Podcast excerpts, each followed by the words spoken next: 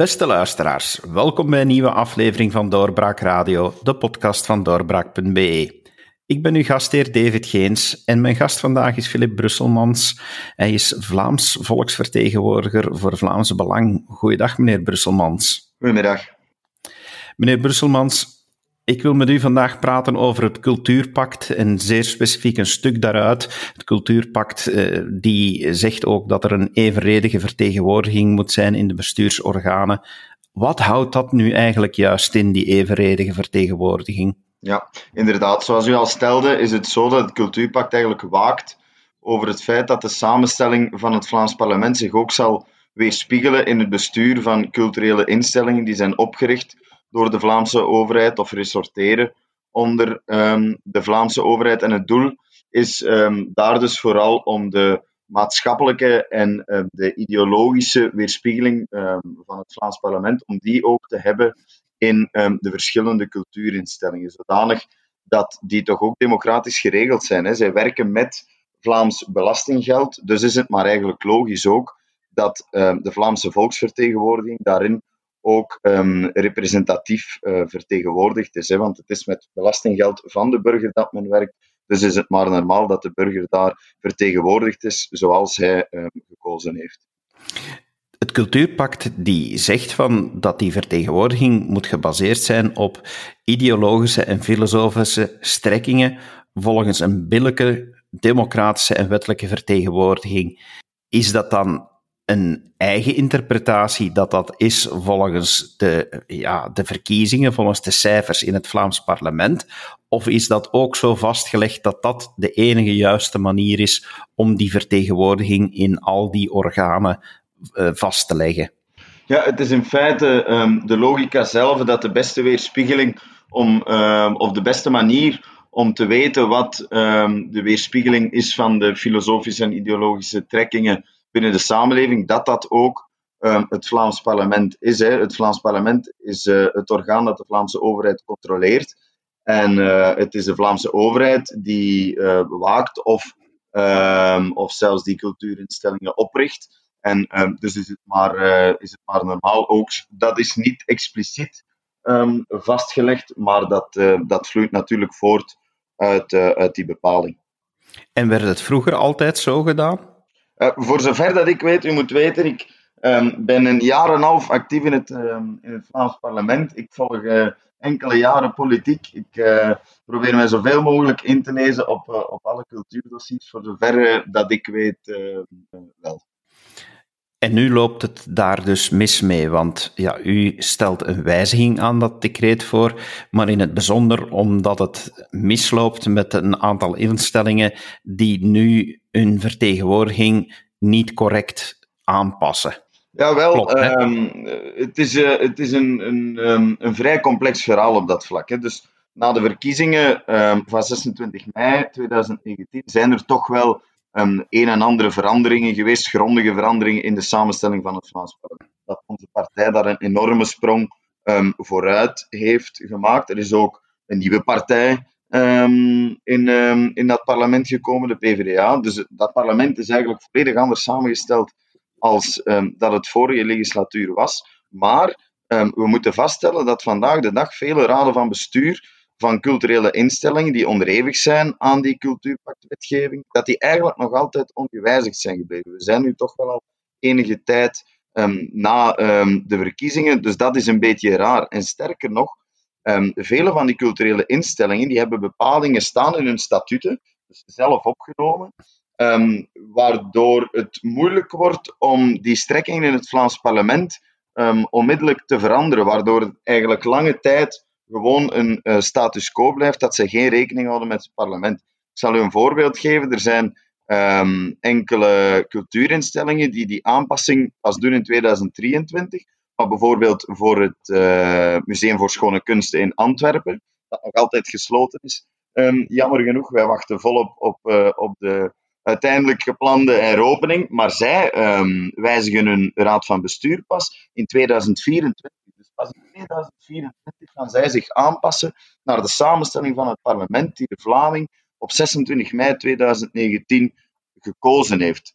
En dat is voor ons natuurlijk um, zeer, zeer wrang, omdat De huidige situatie is totaal anders um, als ze was, maar we moeten wel nog vier jaar verder met die samenstelling um, van die raad van bestuur. Dus dienen wij daar concreet een voorstel over in om uh, eigenlijk die, die scheeftrekking om die recht te zetten die scheeftrekking, zoals u ze noemt, die bestaat in verschillende organen of verschillende cultuurhuizen, waaronder het NT Gent, eh, het, Kunst in het Huis en, en, en nog meer eh, van zulke ronkende namen. Nu, u zegt van, die hebben in hun statuten bepalingen waardoor dat, dat ja, pas uitgesteld zal gebeuren. Die statuten, zijn die nu pas veranderd nadat er in mei 2019 een verandering in het parlement is geweest waarbij uw partij zoveel zetels heeft ingenomen? Heeft men die statuten gaan veranderen, net om specifiek uw partij te gaan treffen? Nee, er zijn natuurlijk wel bepaalde instellingen die dat doen. Dan wijs ik niet zozeer naar um, culturele instellingen, maar ik denk bijvoorbeeld aan Unia. Hè, ook een instelling um, waar onze partij normaal een zitje in de raad van bestuur zou um, moeten krijgen. Maar zij staan nu op een achterste poten. Zij willen een niet neerleggen bij het democratische resultaat van, um, van de verkiezingen. Dus zij doen er alles aan om daar een zitje in te wijzigen. Nu, bij de culturele instellingen is dat niet zo. Um, zij hebben dat al langer zelf in hun bepalingen, in hun, in hun werking ingepland of ingevoegd. Uh, maar dat uh, doet natuurlijk niets af aan het feit uh, dat dit een, een scheeftrekking is. U moet goed weten waarom dat die cultuurpactwetgeving eigenlijk bestaat. Dat is vooral om aan de ideologische of filosofische minderheden, om daar bescherming aan, um, aan te bieden. Hè. En dat is de facto natuurlijk vaak de oppositie. Um, en als dit gedoogd wordt, deze samenstelling niet veranderen, niet eh, conform maken aan het parlement, ja, dan zet dat eigenlijk de deur open voor uh, machtsmisbruik. En dat is iets um, dat wij um, zeker willen aanpakken. De cultuurwetgeving zelf geeft nergens uitstel en stelt ook geen termijnen vast voor de vertegenwoordiging in, uh, in hun beheersraden of in de cultuurraden van die, van die culturele instellingen. Integendeel zelfs, die wetgeving laat de vertegenwoordiging in het Vlaams parlement en de culturele instellingen als vansprekend parallel lopen, zonder enig voorbehoud. Dus vinden wij dat um, die bepalingen die sommige culturele instellingen zelf doen, dat het eigenlijk volledig in strijd is met de cultuurpactwetgeving. En wij willen dat dus ook decretaal aanpassen. Maar het cultuurpact of, en de wetgeving daaromtrent, die zegt momenteel niet expliciet dat het moet gelijklopen. En dat is wat u nu wenst te wijzigen. Ja, um, inderdaad. Hè. Dus eigenlijk, wie het cultuurpact leest, gaat ervan uit dat uh, als de strekking in het Vlaams parlement na verkiezingen um, anders vertegenwoordigd blijken, dat die beheers- en bestuursorganen zo snel mogelijk moeten aangepast en geschikt worden. Nu ja, binnen de marge van behoorlijk bestuur um, is dat normaal dat daar een korte tijd wordt gelaten voor de praktische organisatie van de vernieuwing. En je kan verwachten dat er daags na um, na verkiezingen, dat daar plots uh, in al die cultuurinstellingen een nieuwe raad van bestuur um, aan de voordeur staat. Maar um, goed, eh, sommige van die instellingen die passen nu gewoon eigenlijk een, een, status quo van verschillende jaren toe. En dat is manifest in strijd met, uh, met het cultuurpact. Het is, niet, het is net omdat het niet expliciet, geen expliciete termijn genoemd wordt in de cultuurpactwetgeving, dat men ervan uitgaat dat het zo snel mogelijk gaat. Maar goed, dat zet de deur open um, naar dergelijke uh, misvormen zoals we vandaag, um, vandaag kennen. En dat willen wij veranderen. Waarom is dit zo belangrijk voor uw partij? Is het, uh, is het dat jullie echt willen inbreken in die bestuursorganen? Wel ja, um, het is belangrijk omwille van twee redenen. De eerste reden lijkt me vooral omdat wij willen dat de democratie gerespecteerd wordt en dat er goed bestuur is. En als men um, cultuurpact, de cultuurpactwetgeving, die wij uiteraard volledig uh, steunen, ook in het vaandel dragen, als men die wil respecteren, dan zal er iets moeten veranderen. Dus dat democratische aspect, um, dat is natuurlijk de eerste reden. De tweede reden is uiteraard, wij zijn hier de belanghebbenden in. Hè.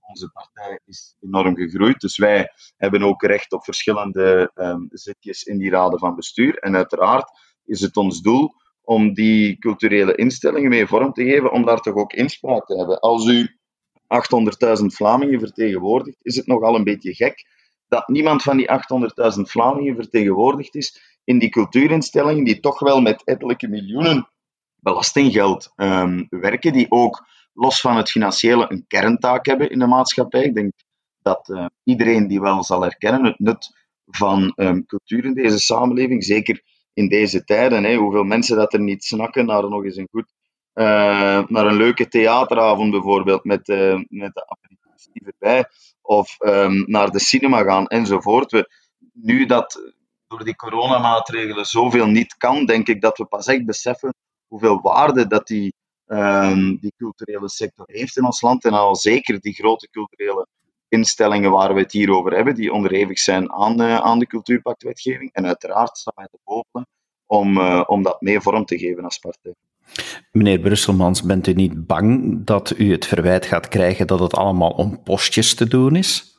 Maar, um, het is niet zo dat het um, voor, um, voor politici is dat ten eerste, hè, de mensen dat in die, in die raden zetelen, zijn vaak cultuurexperten of mensen die een, een bijzondere interesse of expertise hebben op, uh, op dat vlak. Het is niet dat, uh, dat ik of mijn collega's met dit decreet aan enige vorm van zelfbediening uh, willen doen en ook niet kunnen doen. Hè. Dat, dat kan nu eenmaal niet. Dat willen wij ook absoluut niet. Het is ook niet dat die bezoldigingen overal um, van um, dermate orde of grootorde zijn um, dat men ons dat zou kunnen verwijten. Wij willen gewoon dat Vlaming die op 26 mei 2019 voor het Vlaams Belang heeft gestemd, waaronder er vele mensen zullen zitten, heel vele mensen, die um, ook wel eens genieten van um, cultuur en al zijn aspecten, dat die ook iets te zeggen hebben in die raden en toch ook een beetje um, die ons kent ons cultuur, dat wat heert, wat heerst in die culturele raden, om die wat te doorbreken. Vaak is dat een heel gesloten, um, niet transparante omgeving, werkomgeving, werkwijze dat die raden van bestuur toepassen, waarin heel veel vriendjespolitiek aan, uh, aan te pas komt. Omdat zij natuurlijk jaren um, vrij spel hebben gehad ook. En uh, dat willen wij uh, echt wel doorbreken. Dit is een voorstel tot wijziging. Dit komt vanuit de oppositie. Dus ja, u gaat medestanders moeten hebben. Zijn er andere partijen die het ook zien zoals u en die al toegezegd hebben om dit voorstel te steunen? Nou ja, ik zou een slechte politicus zijn, moest ik niet um, eens rondbellen um, voor of nadat ik, um, dat ik zoiets indien. Maar we moeten natuurlijk ook wel eerlijk zijn.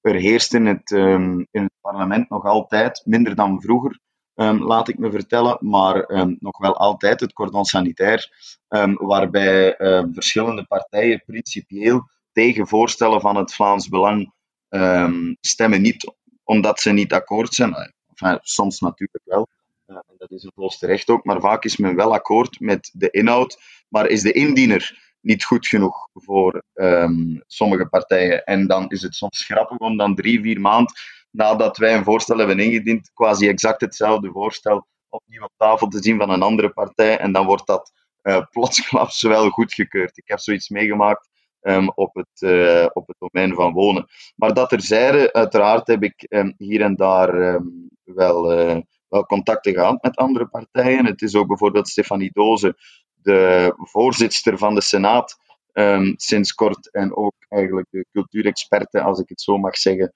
bij, uh, bij de Open VLD, die mij toch ook wel laten verstaan heeft tijdens een interview met uh, Jan de Meulemeester, een dubbel interview ook over cultuur, toen over de besparingen in de cultuursector, dat zij toch ook um, wel iets voelde voor um, dit voorstel. Dus ik denk wel dat er draagvlak is, maar het moet realistisch blijven. Um, men zal dit voorstel waarschijnlijk afrekenen op de indiener en um, niet op de inhoud. Maar goed, hè, dat moet mij niet tegenhouden om mijn werk te doen.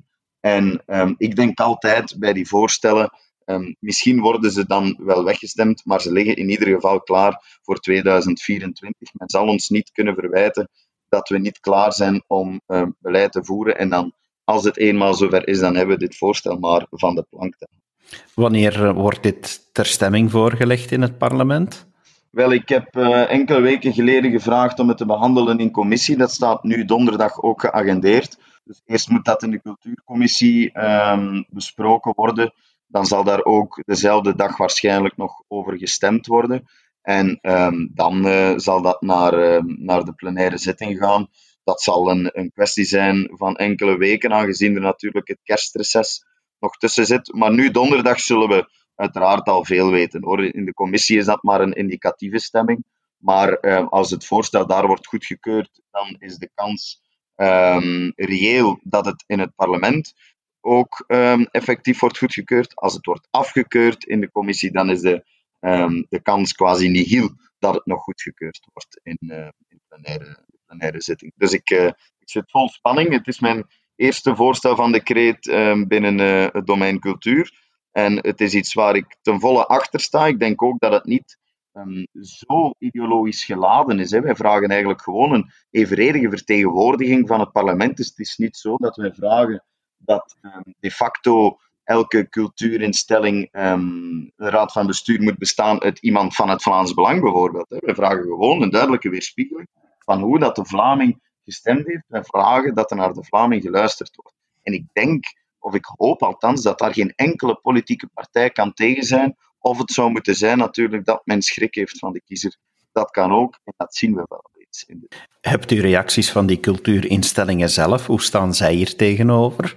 Ik heb uh, nog geen uh, officiële communicatie daarover gezien. Ik verwacht wel dat dat uh, naar, in de aanloop naar, naar komende donderdag zal gebeuren. Ik zal ook nog een, een communiqué uitsturen naar al die, naar al die cultuurinstellingen.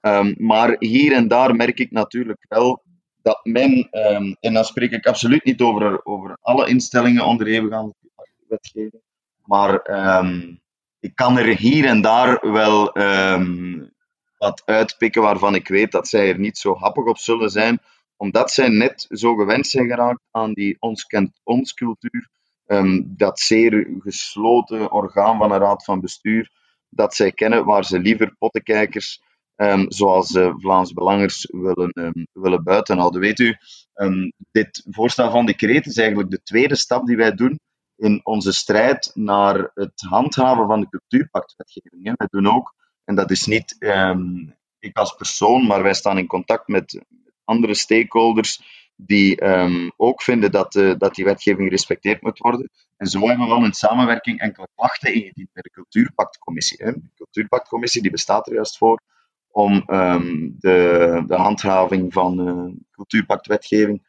om die, om die te doen, om dat te controleren dat dat nageleefd wordt. En daar hebben wij al enkele klachten um, bij ingediend. En daar zijn natuurlijk de reacties niet altijd even laaiend enthousiast als, als ik nu ben over, um, over dit voorstel. Maar goed, um, ik ben altijd bereid om met iedereen in dialoog te gaan. En zoals ik zei, ik heb communicatie gekregen van culturele instellingen.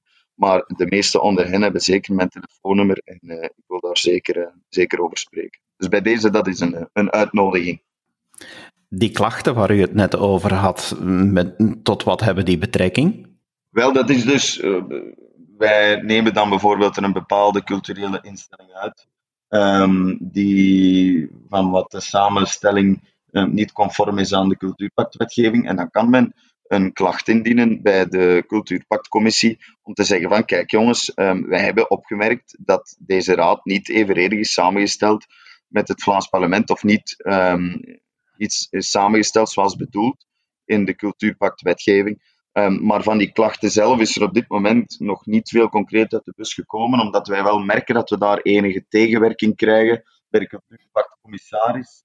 Um, naar vormvereisten toe, um, naar uh, tijdsintervallen tussen bepaalde klachten enzovoort. Dus men is daar naar mijn aanvoelen, naar mijn aanvoelen voor alle duidelijkheid, ik kan dat niet meer zeker naar alle registers aan het opentrekken, om uh, elk regeltje toch maar te vinden om die klachten uh, ongegrond te verklaren. Maar men kan dat één keer doen, men kan dat twee keer doen, maar dat zal natuurlijk niet, uh, niet blijven duren. Meneer Brusselmans, dank u wel dat u tijd hebt vrijgemaakt voor doorbraak om dit voorstel tot wijziging van het cultuurpact toe te lichten. En we horen het nog wel wanneer daar een voorvolg aankomt of een staartje wordt aangebreid. Dan kom ik dat heel graag toerichten, als bedankt. Dank u wel, beste luisteraar, om af te stemmen op onze podcast. Blijf zeker ook de volgende beluisteren. Kijk ook eens in ons archief, want daar zit ook al behoorlijk wat in wat u kan beluisteren. En graag tot een volgende keer. Dag. Dit was een episode van Doorbraak Radio, de podcast van doorbraak.be. Volg onze podcast op doorbraak.be/radio of via Apple Podcasts, Overcast of Spotify. Bezoek ook onze website op doorbraak.be en steun ons door een vriend te worden van Doorbraak.